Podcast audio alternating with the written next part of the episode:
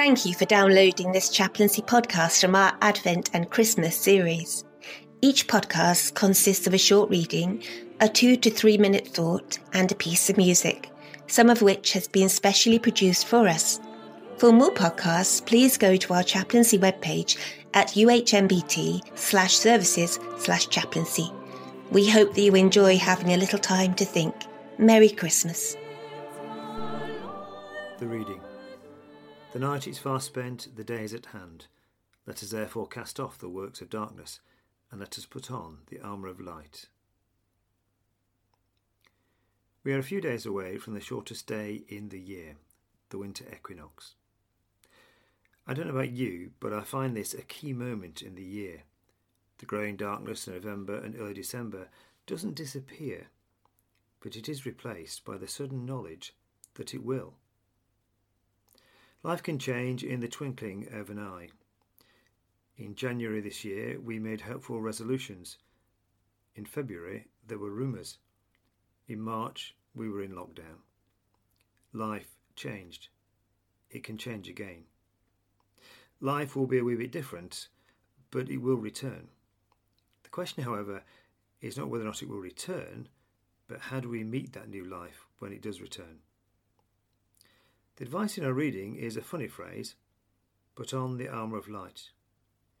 In short, get ready, build your character, set your priorities, look to the good that you can do. I'm often asked, where do you find hope in such times as these? The answer, at one very fundamental level, is you are that hope. You are the one who can make that difference. You are the one who can pick up that responsibility. There's a lovely phrase in one of St. Paul's letters that says, Suffering produces endurance, endurance produces character, and character produces hope. We're very keen in our culture in thinking of hope as something better that may happen at some point in the future.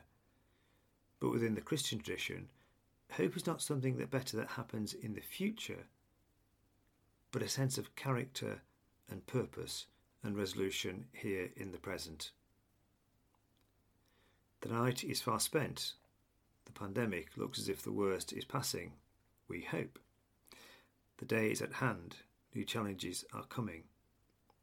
And therefore, let's start to leave behind the darkness and let's put on the armour of light. Let's prepare ourselves. Let's become people of hope. Because that's what the season of Advent, building up to Christmas, is. It's a preparation, a hope, a changing of our character, a reflecting on our life, and preparing ourselves for a greater light and a greater truth.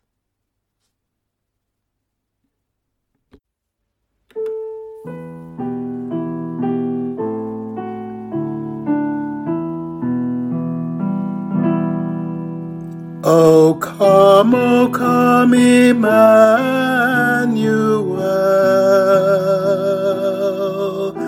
and ransom captive Israel that mourns in lowly exile here until the Son of God appear. Rejoice, rejoice,